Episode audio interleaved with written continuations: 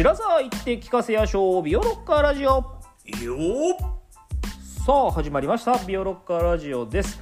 この番組は私らロッカが聞き手となり古典芸能オタクの日和に他ではなかなか聞けない古典芸能の楽しみ方を聞いちゃいたいと思います。よろしくお願いします。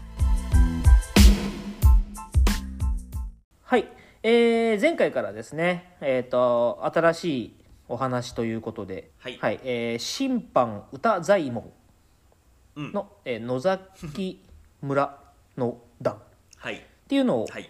えー入っていきましたと。で、えーはい。前回はですねなんだっけ成立するその背景というか前史みたいなところですね、えー近松藩近松判事の。そう判事の話とか、はい。そういったところをお伺いしてきましたよと。で、はい。えーっとまあその写真人形の写真とか見てみてくださいねみたいな話をしててまあやっぱいいいいですね。今見てもやっぱいいなと思いながら写真見てるんですけど、でいやもうストーリー知ってみたらもっといいから。そう。もうなんならこの写真一枚で泣けるからね。それをねちょっとね僕は楽しみに楽しみにししてててうん。今日からその具体的なお話の内容についてですね聞いていけたらなとはい。思います、い、やよろしくお願いします。はいよろしくお願いします。あのそう言い忘れちゃったんだけど、この審判太左衛門は、えっと、時代物と世話物の分類で言うと世話物です、ああいいね。世話物ね、うん、そうそう世話物、ただちょっとこれでラロッカに残念なお知らせなんだけど、はい。あのー心中物なんですよ。あ出た。出たわ。えたただねただ安心してほしいのは、えっと、野崎村の段は心中の前の話だから。あじゃあ一番いいとこだ。そうそう。心中してないのまだ。心中の前って一番さ2人ともワクワクするじゃん、ううううん。あのなんだろうこうさ一番盛り上がってからさ最後さ「いや死ぬしかない」ってなるパターンがさ今までなんかあった多かったから心中の時の一番キュンキュンするのって心中の一個前のところだと思うそううん。まあちょっとそれはどうだか聞いてみて判断してほしいです。はい。はい。えっ、とお話は大阪。はい。うん。えっ、と河原屋橋っていううん。ところに、うん。油屋っていうお店がありまして、うんうん。えーそこのまあ箱入り娘のお染っていう女の子がいて、うん。でそこの油屋のでっち奉公をしている久松っていう男がいるんだけど、はいはい。この2人が恋仲だっていうところから、えー、と話が始まります。なんかよくあるやつですね。ここここまではね。そうそう。でねえっ、と2人はね当時16歳とかそれぐらいだそうですね。若い若いけどそんなもんかう当時今でいうと高校生ぐらいかな、うんこの2人はもちろんそのね身分違いの恋に落ちているわけですよね、片やその大阪油屋の大棚の箱入り娘と、うんうん。そこで働いてるでっち奉公の男だから。おお嬢様いけませんってやつですね。そうそうあそう。ーいいね。だからだからなおさら盛り上がるわけですよ。いいですね、うん。いいですね。はい。そうそう。でこの久松っていう男はどういう男かっていうとね、まず、えっと、いでたちから言うと前髪って言われる、うんまあなんていうのかなジャンルっていうかカテゴリーに入る人なんだよね。うん。前髪っていうのはその文字通り、えっと、前髪があるひ人っていう意味なんだけど、あーあーはいはいはいはいはい。うん、ほらえっと当時は、ね。えっと、成人すると酒焼きを剃って、うんうん。ツルツルにするんだあねのおおでこからそう頭頂部ぐらいの後ろぐらいまでを剃るうんうん。で、まあ、減幅するわけだけど、うんそれまでの子供っていうのはみんなあの前髪はまだ剃ってないんだよね。うん。だから前髪がついているっていうのは要は未成年っていうことなんだけど、うん。今の言い方で言うと、はいはいはい。うん、だそれぐらい若い子っていう意味なんだけどね、うんうん。あのよく人形浄瑠璃とか歌舞伎では前髪のとかっていうふうに言ったりして、えっとまあ、そういうセリフが出てくるんで、うんうんそのそれはどういうことかっていうと未成年のまだ年派もいかないガキのくせにみたいな意味が結構あったりするのよ、うん。だからまあこの言葉は結構覚えておいて損ないかなというふうに思うんだけど、はい。でこの久松は、えっと、今はでっち奉公なんだけど実は、えっと、泉の国の、えっと、由緒あるお侍の子供なんだよね。ほう。ん、だけど実はいろいろあって、あのまあいろいろあっていろいろ人に預けられてうんぬんかんぬんあって今は大阪油屋のでっち奉公だっていう背景が、いろいろあるよ。うん、あるんですよ。うん。それで、えー、とこの2人が恋仲なんだけれども、うんしかしお染にはもうそろそろいい年をした娘になってきたからって言って山ヶ谷っていうう大阪の質屋かな？のおえー、と若旦那との縁組の話あがあ出た出た出た。はいはい。ようん。くよくあるやつね。もうよくあるパパターンですね。はいはいはい。うん。この恋を諦めて、うんうん。その堅実な生活を進むのかそれともこのお先の見えないけれども好きになってしまった男と寄り添うのかっていううんこの2つのバランス2つのこの両極の間で揺れ動くのが遅めなんだよね。はいはいはい。うん、まあ本当よよくあくあるるよくある。話ですよ。今でもあるうん。のこんなん今でもあるよね。今でもある。うん、そうそう。でまあここまでが前提のお話で、はいはい。えー、とここからストーリーがあの本編人形浄瑠璃の本編はここから入っていくっていう感じですね。はい。うん、で野崎村の前に、うん。えー、と座間社の段っていうのがあって、うん。そこで、えーとまあ、今の話がなんとなく登場人物のセリフの間から、えー、と分かってくるっていう感じになってるんだけど、うんまあ、歌舞伎ではねほとんど上演されません。あの座間社の段は、はいはい。うん。人形浄瑠璃ではね時々やったりするんだけど、うん。うんだからまあ本当にちょっとだけお話しすると、えっとまあそんなもう縁組がもうすあとちょっとで決ま決まるかもしれはいはいはいないみたいな状況の時に、えっと久松はね、えっとある用事があって、えっと大阪の渡辺町っていうのかなこれ、うん。渡辺町？渡辺町か大阪だから、うん。うんにあるイカスリ神社に行くんですよ、はい。を通るんですよ。はいはい。うん。でまあ、この「イカスリ」っていう字がすごく読みづらい字なんだけど、まあ、あの当時からあのそれを、えっと、音読みして「ザマ」って呼んでて、えっと、でザマヤシロのところに行ったところでこのね同じく油屋で勤めている下男の小助っていう悪い男にね名前が悪そうだもんな。騙されてね。そうそう。もうね明らかにあのちょこまかしてる悪いやつって感じするでしょ、うん、悪いやつだな。た多分名前がな。うん。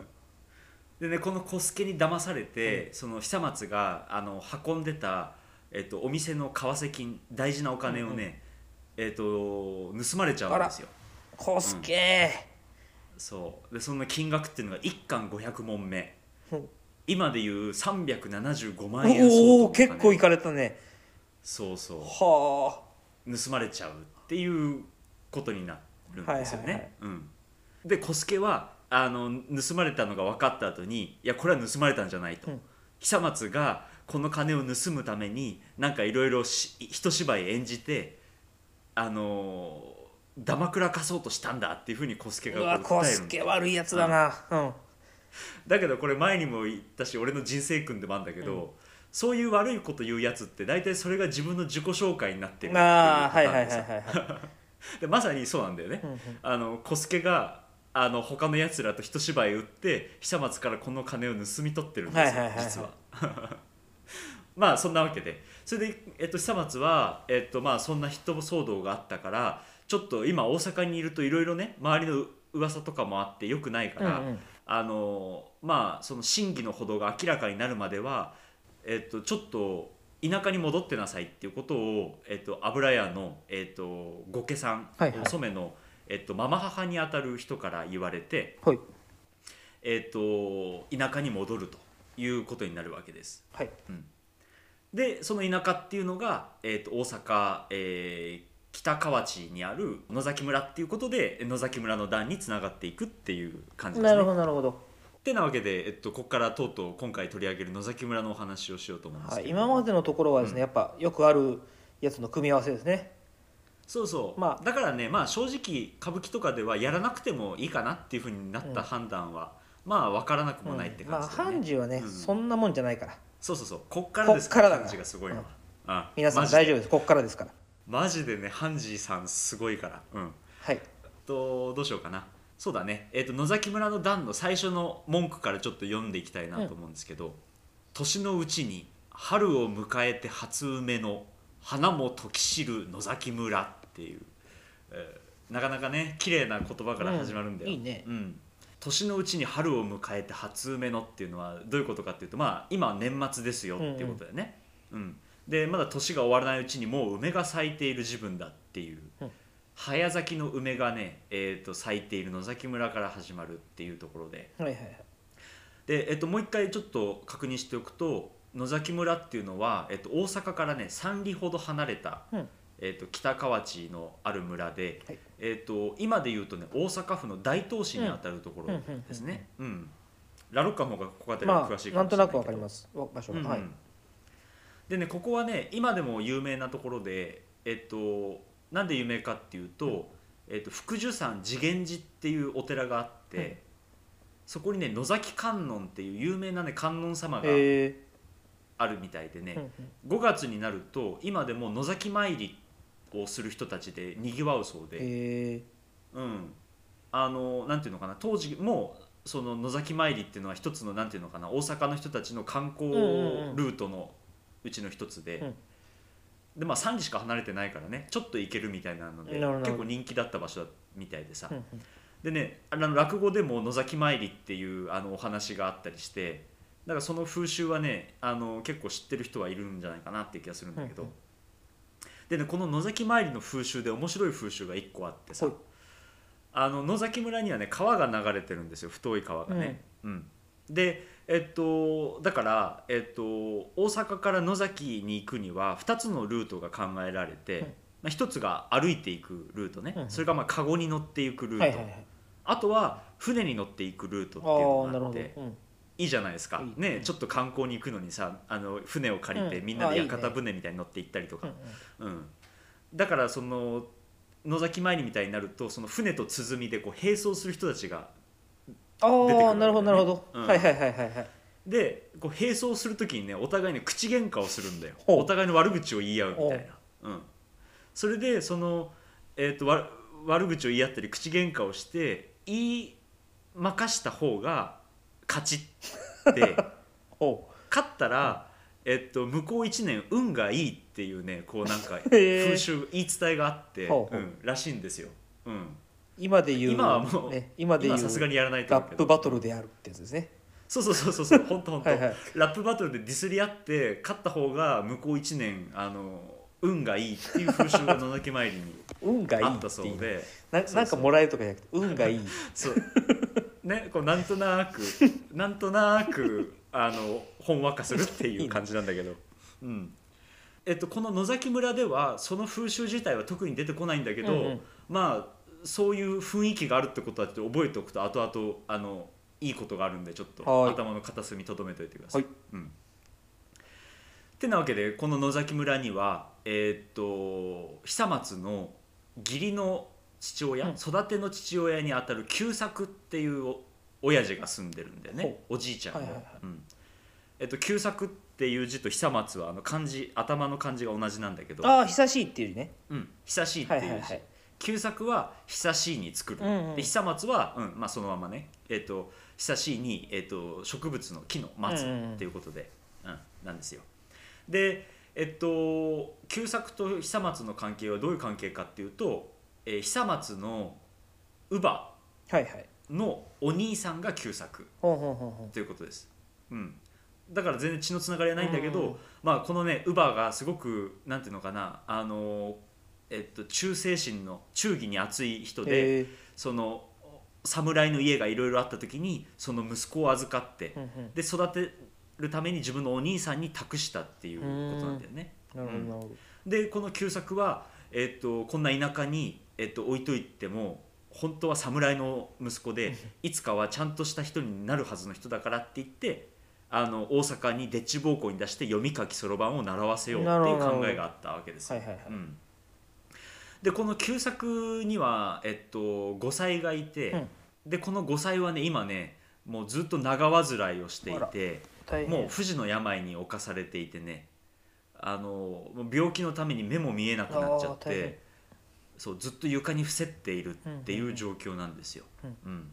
でこの5歳の連れ子がいて、で旧作からすると義理のなんていうのえっと義理の娘っていうのかな、はいはいうん、にあたるえおみつっていう女の子がいるんだよね。うん。でこのおみつがね、えー、と海外しくこの自分の母親とそしてママ父にあたるう旧作の世話をしているっていううん。状況なんだよね。怪しいぞ。うん。まあそうなんですよ。怪しいぞうん。なんか。海外しいからな大体こういうやつって。まあちょっと聞いてよ、はいはいはいはい本当に、はいうん いやいやそうなの。あのねそうなの。おみつがね本当に世話してるんですよ、はいはいはうん。いで、えっと年のうちに春を迎えた初梅の花も時知る野崎村っていうところになって、うん。えーそのところでちょうどねサイモン売りが通りかかるところで、えっとおみつが出てくるっていうところから話が始まるんだけども、うんうんこのサイモン売りっていうのはねこうサイモンってね当時のねなんていうのかななんかちょっと当時大阪とかであった事件とか面白おかしく語ったこうすり物があって。うんそれをねこう三味線とかを使って歌いながら売るっていう芸能があったんですよ。うん、でその左衛門売りがお夏清十郎の読み物を売って配っているっていう、あ売っていあの、えー、とを歌いながら売売っているっていうところ芸能界の裏側みたいなコンビニで売ってるああいう系のやつね。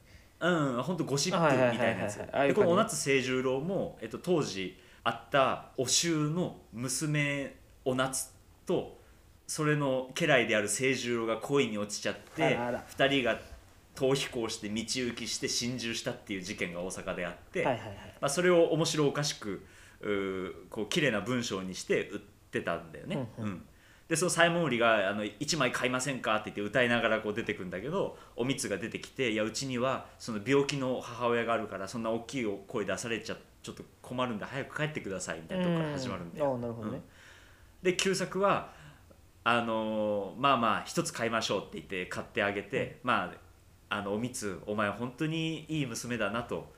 あの大阪から3里しか離れてないのに大阪に芝居を見に行ったりすることもせずに毎日俺とあの、えー、と自分の母親のために頑張ってくれてありがとうと、うん。まあ、この読み物でもまあ時々気晴らしにでも読むといいよみたいなことを言って旧作が買い与えるの、はいはいはい。おみつにね。うんで旧作はその年の暮れだから聖母の挨拶にちょっと大阪に一っ走り行って、うん。まあ、油屋に、えー、と挨拶にでも行こうって言って旧作はピューッと走って行っていくんだよね。うん旧作もねおじいちゃんだけど結構こうなんていうのかな体育会系で あの体は動くタイプなのああなるほど、うん。でそれと入れ違いで、えー、と小助と久松が出た。くるんでこすすよね。あそうか、ん。一一緒に来てるんだそう。一緒に来るの。だから小助がなんていうのかなそういう久松を送り届ける役を、えー、と油屋の主人から仰せ使って出てくるんですよ。うわー、うん。うざこいつ。で久松はその座までの一件があったから、うん。そのほとぼりが冷めるまで実家に戻らされた。と、うん。さっき話したけどね、うんっていうつもりで来たら小助が随分横柄な態度を取るんだよ。その家で。う。んずかずかと上がってって、うんこんな田舎の茶なんか飲めるか？って言っておみつが出しおた茶をさ突っぱねてさ。なんだこいつ、ううん。んなんだろうと思ったら小助はいや俺は実はあの油屋のその亭主からじ内々に言われてるんだけれども、うん。実はこの一貫500問目の金はを盗んだのは久松に違いないけれどもこれは野崎村の田舎の親父たちとその共謀してやったんだっていうことをあの自白させるために俺はここに来たんだって突然言い出すね。やべえなこいつコスケ。ああそう。だ親父を出せって言うんだけどおみつはそうさっき親父はその入れ違いで大阪に行っちゃって今いませんって言うんだけどいやそれはイルスだと、ほう。ん、だ早く出せ早く出せってこう怒鳴り散らかすんだよう、うね、ん、うん。で、えっとおみつはその病気の母親の気に障るからとにかく静かにしてくれって言うんだけど、いやそれも何かのなんかこう方便だろう早く出せって言って小助がこうわめき散らかすんだよ、はいはいはい。うん、でもう万事休すっていうところに旧作が突然帰って作早えな。うん、すごいね。あの道を急いでる途中でおお前んとこの久松が戻ってきたらしいぞ。さっき見たぞって話をね聞いたんだよ。ああ、うん。なるほど。知り合いから、うん、それであ久松持ってきたんだなと思って帰ったらあ小助が暴れてる、はいはいはい。うん、それでねこの旧作がすごいのは、だからもうビューって行って ビューって帰ってきてこの小助をねズカーンって投げ飛ばすんだよ。すげえ。もう旧作かっこいいんだけどさ。かっこいい。うん、でそれで小助がその1巻500名どうしてくれるんで1巻500問目は返せって言うんだけど、ここで旧作が突然1巻500問目をボンって出して、これを渡せばいいんだろお前文句ねえだろって言って早く帰れって言って帰るっていう。うあそなんで持ってんの？これ。返すっていう、うん、でこのね1巻500問目っていうのはその久松の年季明けのために油屋に渡そうとしていたお金なんだよね。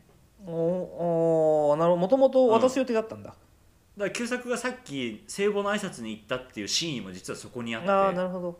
うん、このお金を納めるからもう、えっと、久松を野崎村に返してくださいっていうお願いをしにな行ったっるほどね。ていうそういうことか。ことだったんですよ。はいはいはい。うんでねこの小助が帰るところがねあのまあこんだけ悪いことしたやつの最後にふさわしい、なんかおっちょこちょいなすごいあの残念なはけ方でさ、うん、あの前も話したけど小助っていうのはあのチャリ役なんですよ。ああはいはいはいはい。笑いを取るところね、うんだからちょっとここのセリフだけちょっと読もうかなと思うんだけど、うん一巻500問目を渡されて小助が「はあ命妙がな一巻500問目うちへ院で出したところがカエルになっていや狭いか」っていうふうにこういぶかしるわけね。はいはいはい。うん、で、えー、と旧作が「はてあだ口を聞かずとも足元の明るいうち」ってこう催促したら小助が「おおいないじゃいないじゃ。えー金こそは衆のもの何のその俺が手に俺がこう掲げて俺が足で俺が歩いて俺が体で俺が犬るにぐっとも言い分ないはずじゃ」と減らず口して突破角口柱で頭あいたし小助は足早に大阪の方へ立ち返るっていう。もうこの老人の旧作が怖すぎてさ なんか減らず口叩いたんだけど旧作の方ばっかり見てるから帰る時に柱に頭ぶつけて帰ってくっていう。かわいいな、うんここはねまあ、悪いやつだけどなこいつは。笑いが起こるところなんだけどね、うん、なんかちょっと憎めなさも少しなくはないんだけど、なるほどなるほど。うん。それでここでまあ久しぶりに親子3人の再会になるわけですよ、うん。旧作おみつ久松と。はいはい。でここで旧作がそのさっきのお金の出所の話をした後に、うん。じゃあなんで久松を野崎村に返してもらおうかと思ってたかっていうと、うん。実はね旧作は久松とおみつを結婚させようと思ってたああそっちか、うん、ああそっちか。あなんか逆だと思った。そっちか。なるほど。ひ久松とおみつを祝言させるっていう、まあ、当時の言い方をするとなるんだけど。はいはいはいはい。で旧作はこういうわけね「作客なれど日柄もよし。今日祝言の杯さすぞ。なんとみっちょ嬉しいか。あのまあ嬉しそうな顔はいやい。はははは我らはまた頭を丸めまいり下校に打ちかかろうと頼み寺へ願うて今朝も衣もちゃんと受けておいたてや。幸い餅はついてあり酒も組重も正月前で用意はしてある。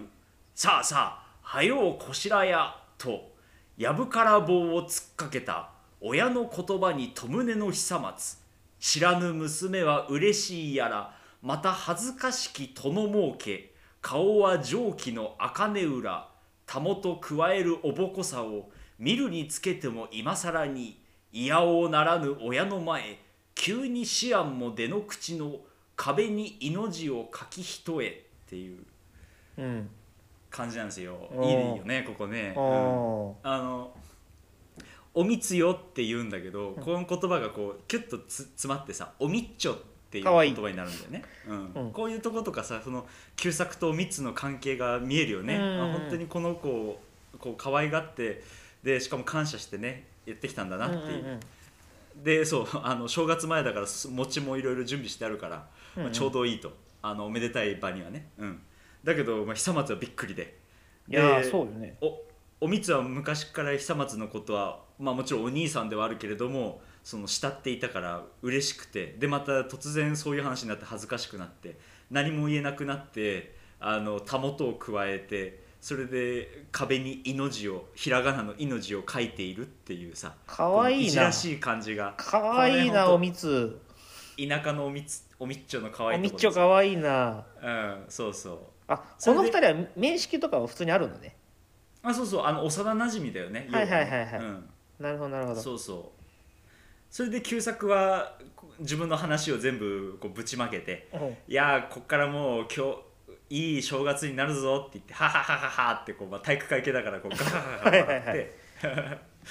それでああのこんなグズグズしてはいけないと。あのいい知らせを持ってあのおっかさんの寝床に行ってあの久しぶりに挨拶でもしようって言って久松を連れて、えー奥にはけていくんですよ。あーあ久松大変だなこれは。そで、えっと、旧作は、えっと、そのはける前にプイッとおみつの方に向いて、あの正月前だしあのナマスを作っとけよって言ってはけていくっていうこうん。なるほど。とになります。でここまでが、えっと、野崎村の段の前半に当たる部分だね。ああ、うん。なるほどね前半というか3分の1ぐらいかな、うんうんうん。うん。